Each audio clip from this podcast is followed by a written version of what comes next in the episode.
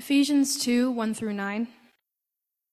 And you were dead in the trespasses and sins in which you once walked, following the course of this world, following the prince of the power of the air, the spirit that is now at work in the sons of disobedience, among whom we all once lived in the passions of our flesh, carrying out the desires of the body and the mind, and were by nature children of wrath like the rest of mankind. But God, being rich in mercy, because of the great love with which He loved us, even when we were dead in our trespass, even when we were dead in our trespasses, made us alive together with Christ. By grace you have been saved, and raised us up with Him and seated us with Him in the heavenly places in Christ Jesus, so that in the coming ages He might show the immeasurable riches of His grace and kindness towards us in Christ Jesus. For by faith you have been saved. By grace you have been saved through faith. And this is not your own doing, it is the gift of God, not a result of works, so that no one may boast. This is the word of God. Let's pray one more time together. Let's pray. Father, we thank you for gathering us here this morning, and we thank you for these words that we just heard. Uh, these are words that have been given by you. Uh, they are your words, uh, words of life. And God, we pray that your spirit would come to give us understanding and that you would draw us closer to your heart. We pray in Jesus' name. Amen. Amen. Uh, well, we're continuing in our sermon series going through the book of Ephesians, and we've titled the sermon series Joined Together, Growing Together. And this theme of, of unity is something that we see throughout this entire book. Uh, what does it mean to be united to God? What does it mean for the church to be one together uh, as as a collective community? And it's somewhat fitting that we're we're talking about this, uh, you know, right where we are right now, because so many of us were relearning uh, what does it mean to be in meaningful relationships and friendships and connections, uh, especially as we're in this post-COVID world. And in the passage that we're going to consider this morning, the apostle Paul, he shares with us this idea of, of the power of God's grace. And, and in some ways, the grace of God, it, it acts like this glue that joins us to God, also joins us with one another within the church. And so we want to consider uh, the grace of God and, and what does it mean for us. And so we're going to look at three things. First, we'll look at why we need the grace of God. Uh, secondly, we'll look at what does the grace of God do? And then lastly, how does the grace of God work? So first, why we need the grace of God. Uh, so here at the beginning of chapter two, Paul, he opens up with this mini history lesson. Uh, it wasn't too long ago when the people in the Ephesian church, they had no connection to God, no connection to the good news of Jesus. And he gives this very bleak picture in verse one. He says, and you were dead in the trespasses and sins in which you once walked. Now, doesn't that sound somewhat offensive to say, and even for us to, to hear? Now, to be clear, Paul isn't saying that the Ephesians have no worth.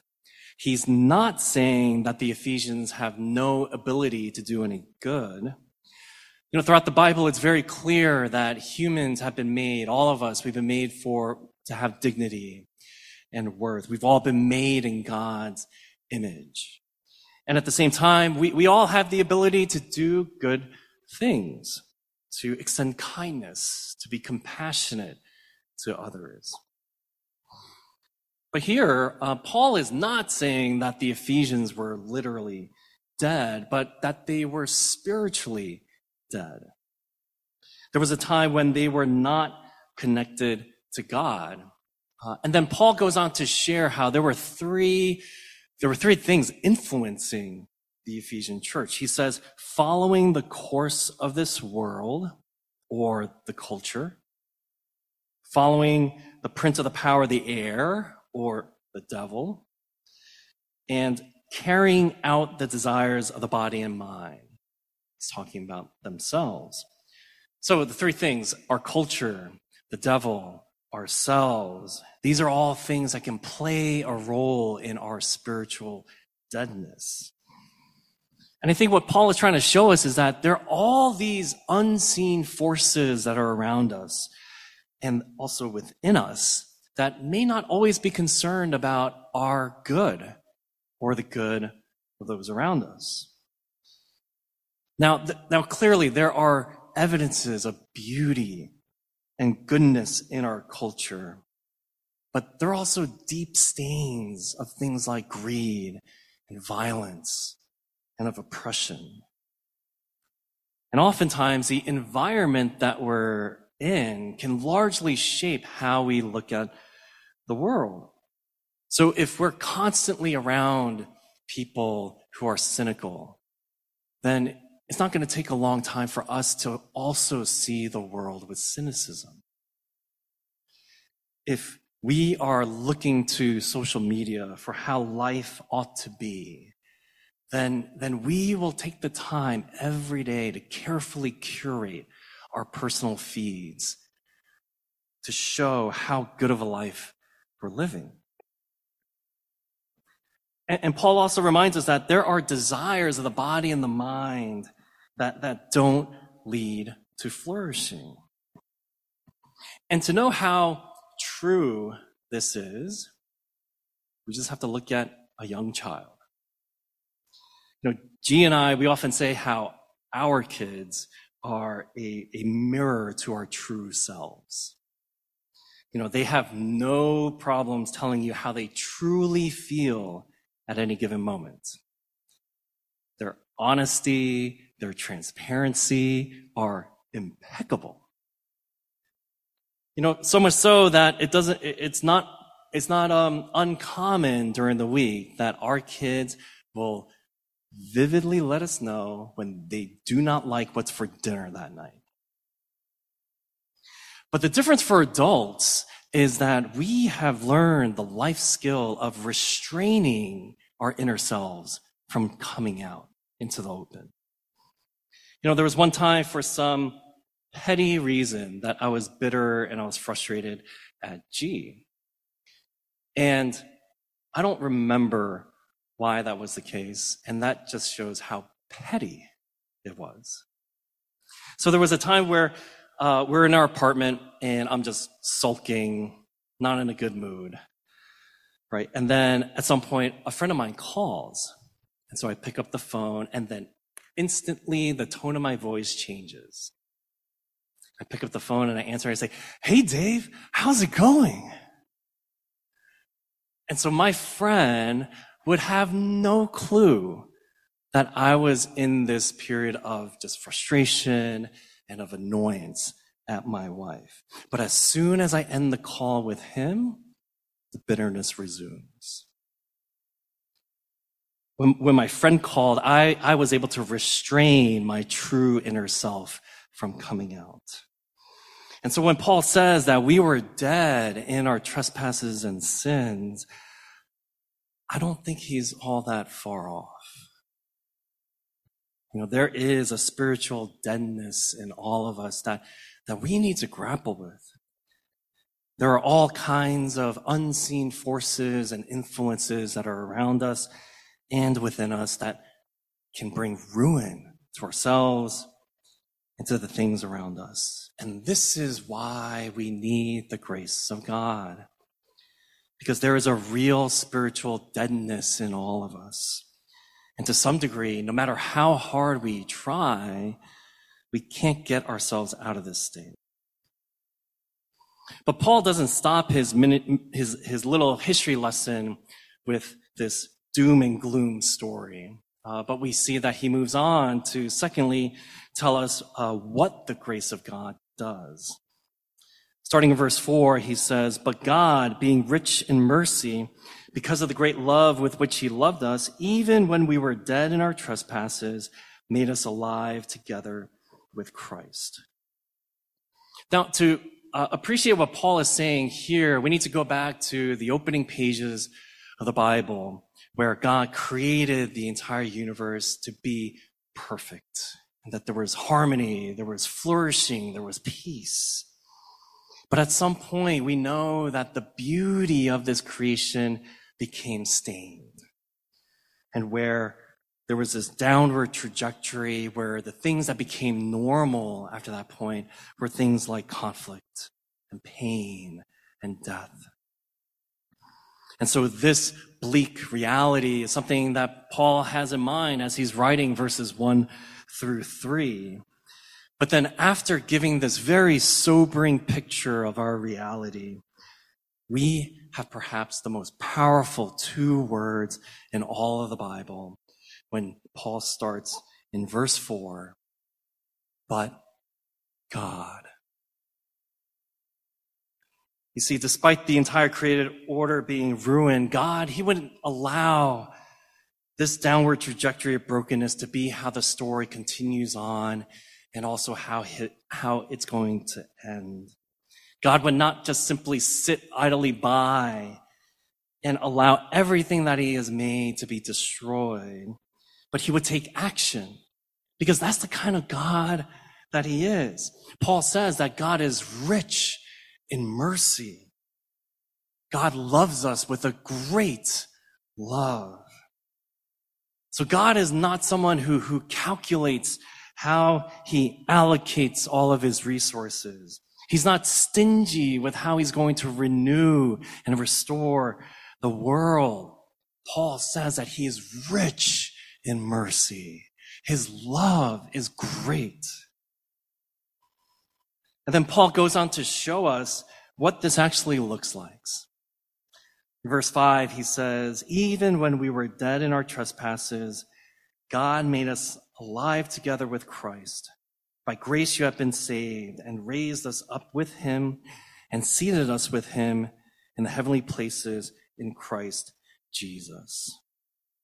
And so here, Paul, he gives us a picture of what the grace of God does. And the grace of God, it joins us to Jesus. Paul says that the grace of God joins us to Jesus in his resurrection. He says God made us alive together with Christ. And the grace of God joins us to Jesus in his ascension. He says God raised us up with him. And the grace of God joins us to Jesus in his session. God seated us with him in the heavenly places in Christ Jesus. And, and Paul is saying so much in these verses.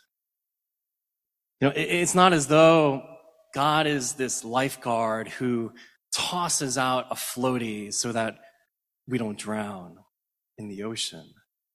But rather, the picture that we have is that we are sunk all the way to the bottom of the deepest ocean floor. And then God, He leaves His palace in heaven in the person of Jesus. He comes down to the bottom to that ocean floor. He grabs us, brings us up to dry land. He resuscitates us so that we're alive. But he doesn't stop there. He then brings us into his palace. We are given royal clothes. We are given a seat right next to Jesus at his dinner table every single day. What the grace of God does is that it joins us to Jesus. That everything that is true of Jesus is now true of us. We were dead and now we're alive. We were oppressed now we are free. We were slaves of sin, and now we are kings of righteousness. So the grace of God joins us to Jesus, and what it does is that it completely reverses the power of death on us. And so we need the grace of God because there is a real spiritual deadness in all of us. And the grace of God, it brings us out of that spiritual darkness and joins us to Jesus. Everything that is true of Jesus is now true of us. But the power of grace, it doesn't come just automatically. Something, it needs to happen. And that's what Paul shares with us next, which is how the grace of God works. In, in verse 8, Paul says, For by grace you have been saved through faith, and this is not your own doing. It is the gift of God, not a result of works, so that no one may boast. Now, the way that the grace of God works is that grace is a gift to be received, not a reward to be earned. It's a gift to be received, not a reward to be earned. But isn't it true that to some degree, we, we have a hard time receiving gifts of grace? Sometimes we think that receiving a gift, gift of grace, it means that we're now in that person's debt. And we try to make a note of how can we return the favor? How can we pay that person back? Or there are other times where it's hard for us to receive because it, it, we might think, oh, this is us admitting to the fact that we are weak. We don't like feeling as though someone has to help us and receive help from the outside. And so it's hard to receive grace because we don't like being in someone else's debt. We don't like admitting to our own weakness. And so instead of receiving great gifts of grace, we would rather earn rewards of grace. And Paul knows how true this is about us, which is why he says, the grace of God is not your own doing. He knows that deep down, we want it to be of our own doing. We want the credit. And he keeps going on. He says that the, that grace is a gift of God. He knows that we would feel better if we earned all of this. And he also says, so that no one may boast. And don't we love being able to boast? You know, we, we might not be the types that, that brag and, and let it be known to everyone and everyone about what we have done. But there are those moments where we might just boast to ourselves to make us feel like we matter, that we've done something.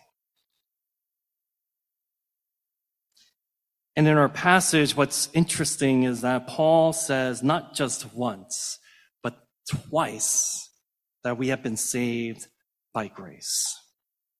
He says it first in verse 5 when he's talking about how the grace of God is joining us to, to Jesus. It's as if he can't wait to say this truth until he gets to verse 8. And so he just, just has that urge to say that you've been saved by grace, and he just inserts it wherever he can because he knows just how fundamental and foundational this truth is. And he, and he also clarifies and says that the grace of God is to be received through faith. What does that mean?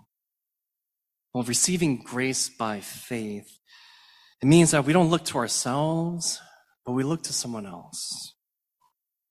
Receiving grace by faith means we, we look to Jesus. We put all of our trust in what God has done for us through him. And friends, it's true that we do owe God for all that he has done. And this debt is utterly crushing. And it's going to crush any of us, even if we try to make some kind of a dent in that debt, because of the immense work that God has done for us in Jesus. But the good news that we have is that Jesus took on our debt that he was ultimately crushed. that he would die on the cross, take on our penalty, so that we would never have to feel the weight of that debt ever. It's true that we were utterly helpless to get ourselves out of this spiritual dead state that we're in, but the good news is that Jesus, He would come and He would rescue us. He would come and He would save us from this despair, something we can never do for ourselves. And so if we look at verse 8 again, we can kind of rephrase it, saying, we, we are saved by grace through faith, and this is not our own doing, but this is the doing of Jesus. It is the gift of God, not a result of our works, but the works of Jesus, so that no one may boast. And so the gospel, it is a story that tells us that we, we are saved by works, but not by our works, but by the works of Jesus. And so the invitation for us is to trust and believe that everything that Jesus did was done perfectly for us, brought us out from that dead life into new life. And so we no longer need to look to ourselves for boasting, but, but now when we boast, we can actually boast of Jesus and what he has done. And so the way that the grace of God works is that grace is a gift to be received, not a reward to be earned. The reward of salvation, it was earned by Jesus for us. And if we receive it by faith, we look to Jesus, we can put all of our trust in him for what he has done. And if we do this, I think this is one of the ways that we can deepen our relationship with God. Because whenever we, we truly and when, whenever we wholeheartedly receive a gift, what happens? We, we honor the person that has given us the gift.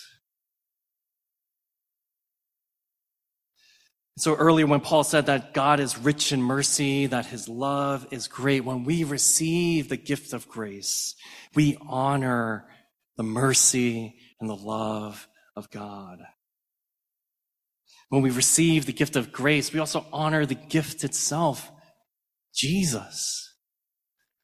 We honor all the work that he did on our behalf. We praise him for all that he has done for us. And so, friends, God invites us to receive this gift of grace that there are no strings attached. Right? We, we are no longer in his debt. We don't owe God anything because just as we sung before, Jesus paid it all. And so God, He looks on us as our loving Heavenly Father. He comes to us, He says, Beautiful child, here is my grace. Receive it. It's all for you. No strings attached. Receive and enjoy this. And so whenever we receive the grace of God as a gift, it, it completely changes our relationship with God. Because instead of constantly wondering if we're doing enough, are we obeying enough? Are we keeping the rules?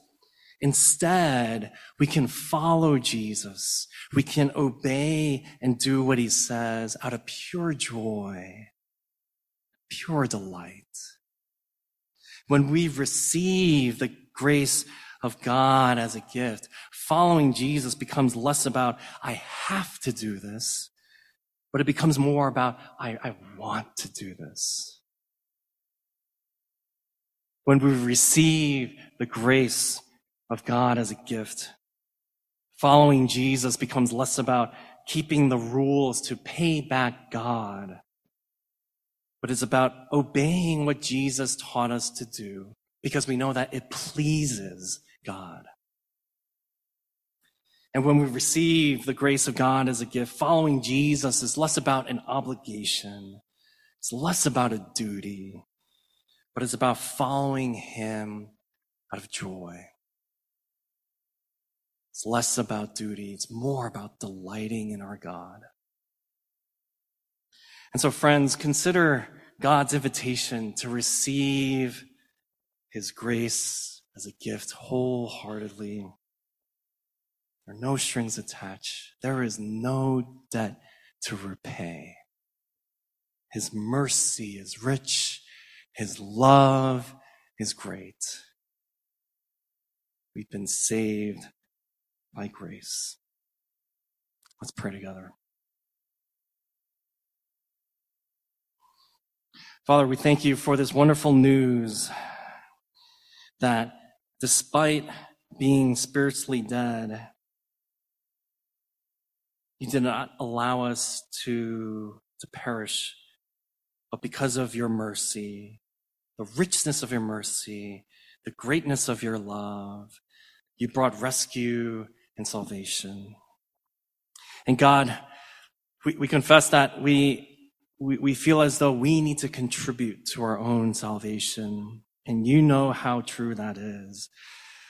But God, we thank you for taking that burden off of us because you knew that we would be crushed by it. You knew that there would be no way for us to repay you for the debt that is owed. But you sent your son, Jesus, to be crushed by the debt of darkness and of sin and death. But he would become alive. He would resurrect. He would ascend. He would be seated at your right hand. And, and through grace, we are joined to Jesus. What a wonderful news of redemption that you have given to us. And so, God, I pray that we would receive this wholeheartedly, that it would change the way we relate to you, and that we would be people full of grace to one another, to our neighbors, our coworkers, our friends, so that more would encounter this wonderful grace. We pray this in Jesus' name. Amen.